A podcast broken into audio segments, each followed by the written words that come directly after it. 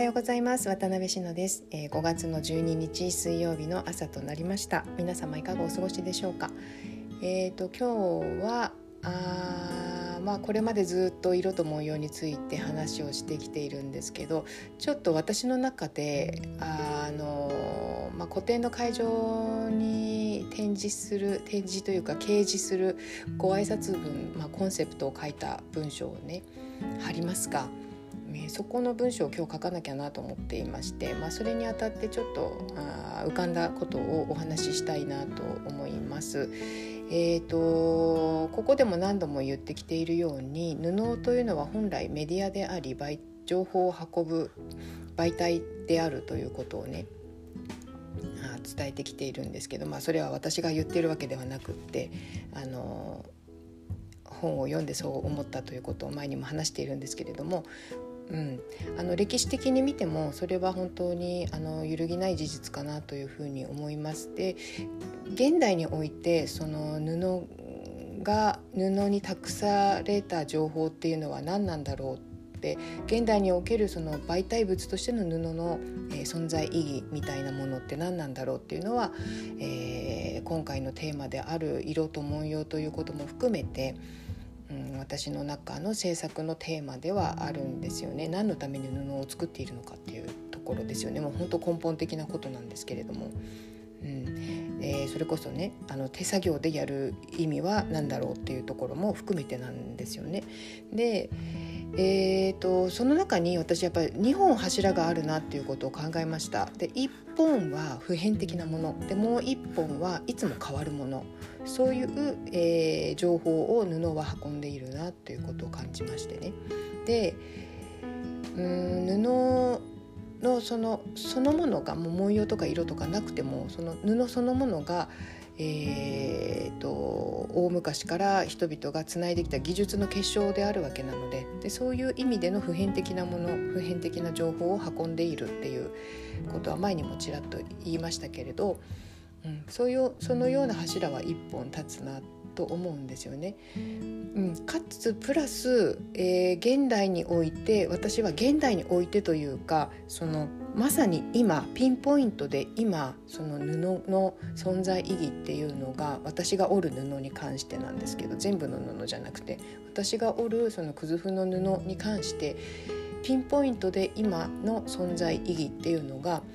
うーんあの何て言うかな皆さん今ね外出なかなかできなかったり好きなところに行けなかったり、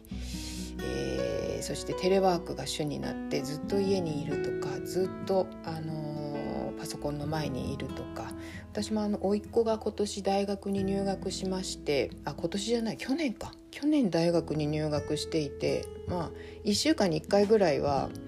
対面の授業があるけどああとはほぼ全部あのオンラインなんですってだからもう朝から晩までずっとパソコンの前にいるよって言ってたんですよね。そのようなあのもう大学生社会人限らず皆さんきっとそういう生活を送られている方がすごく多いんだろうなと思うんです。でそういう中であ自然に触れることの大切さとかがすごく言われてますよね。あの健康上も、えー、精神衛生上もえあとは仕事の効率とか、え創造的に仕事をしていくということの上でも、うん、自然と触れるということが大事だっていうのはすごく言われていますが私も本当にそう思うしであと自然に限らずそのちょっと自分の生活から離れる時間って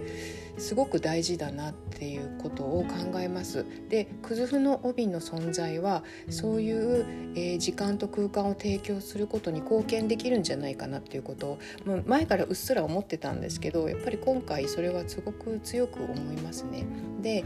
あのーそこには、まあ、前はうっすらだったんだけど今強く思うことの根拠としては、えー、今現在私が、えーと、在学している京都芸術大学でその芸術とかアートということを学んでいる最中まだまだまだまだ触りですけれどもただそこの大学で、あのー、芸術の捉え方っていうことをね最初にすごく教わるんですけれど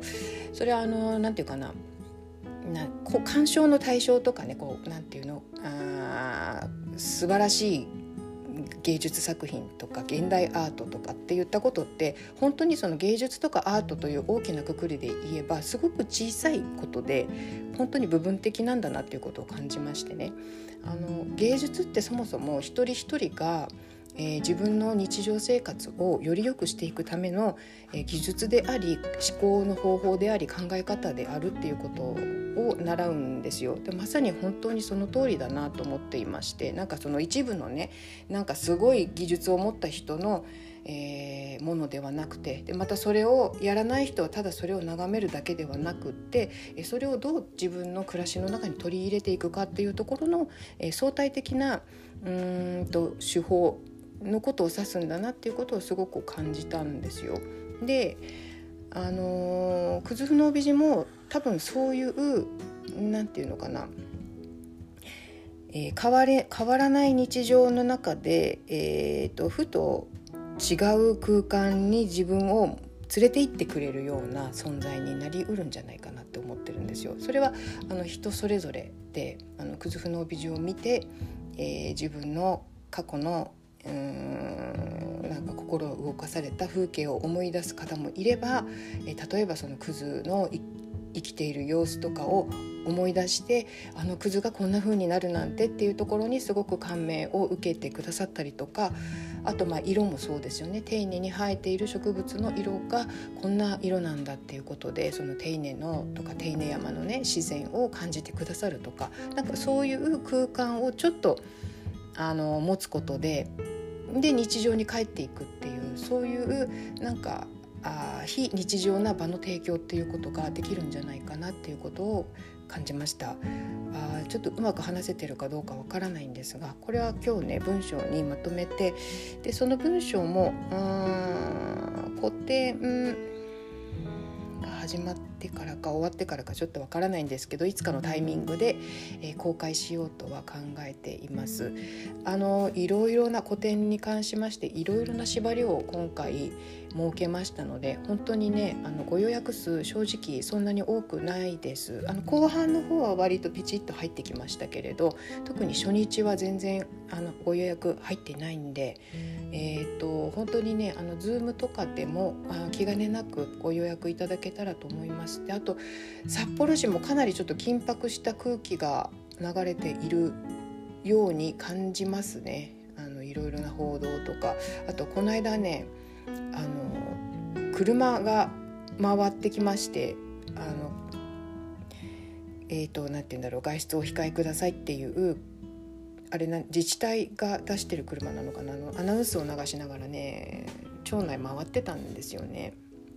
あのまん延防止のためあお気をつけてお過ごしくださいっていうようなことをねご協力くださいっていうようなことをマイクでえー、話しながら車が回っていましてなんかそういうのも見ますとあ本当になんかちょっと緊迫した状況なんだなっていうことが伝わってきましてね。だから、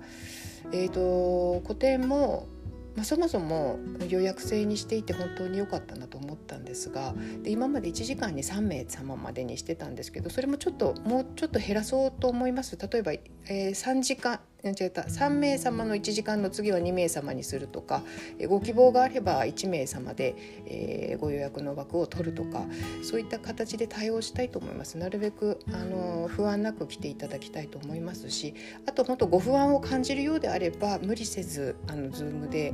えーご覧いただけたらなと思います。まあ、実物をね見ていただくに越したことはないんですが、うん、でちょっとやっぱり何て言うかな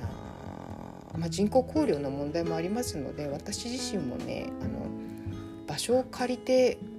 えー、展示するってすごく、うん、難しくなってきたなっていう感じがありましてなんかこうえっ、ー、と何て言うかな場所を借りてやることはすごくすごくメリットが多いんですけれどなんかこういう状況になってくると難しいですよねなんかいろいろね。うん直前になって変更しなきゃいけないことがあったりとかいろいろあるんでなんかあの定期的にやっぱり実物を見ていただけるような機会を私は私なりにちょっと作れるように考えたいなっていうことも今はうっすらと考えています。まあ、こういうふうにお話をすることで実現するのが早まるかななんていうちょっと下心もあるんですけれどもなんとか、あの定期的に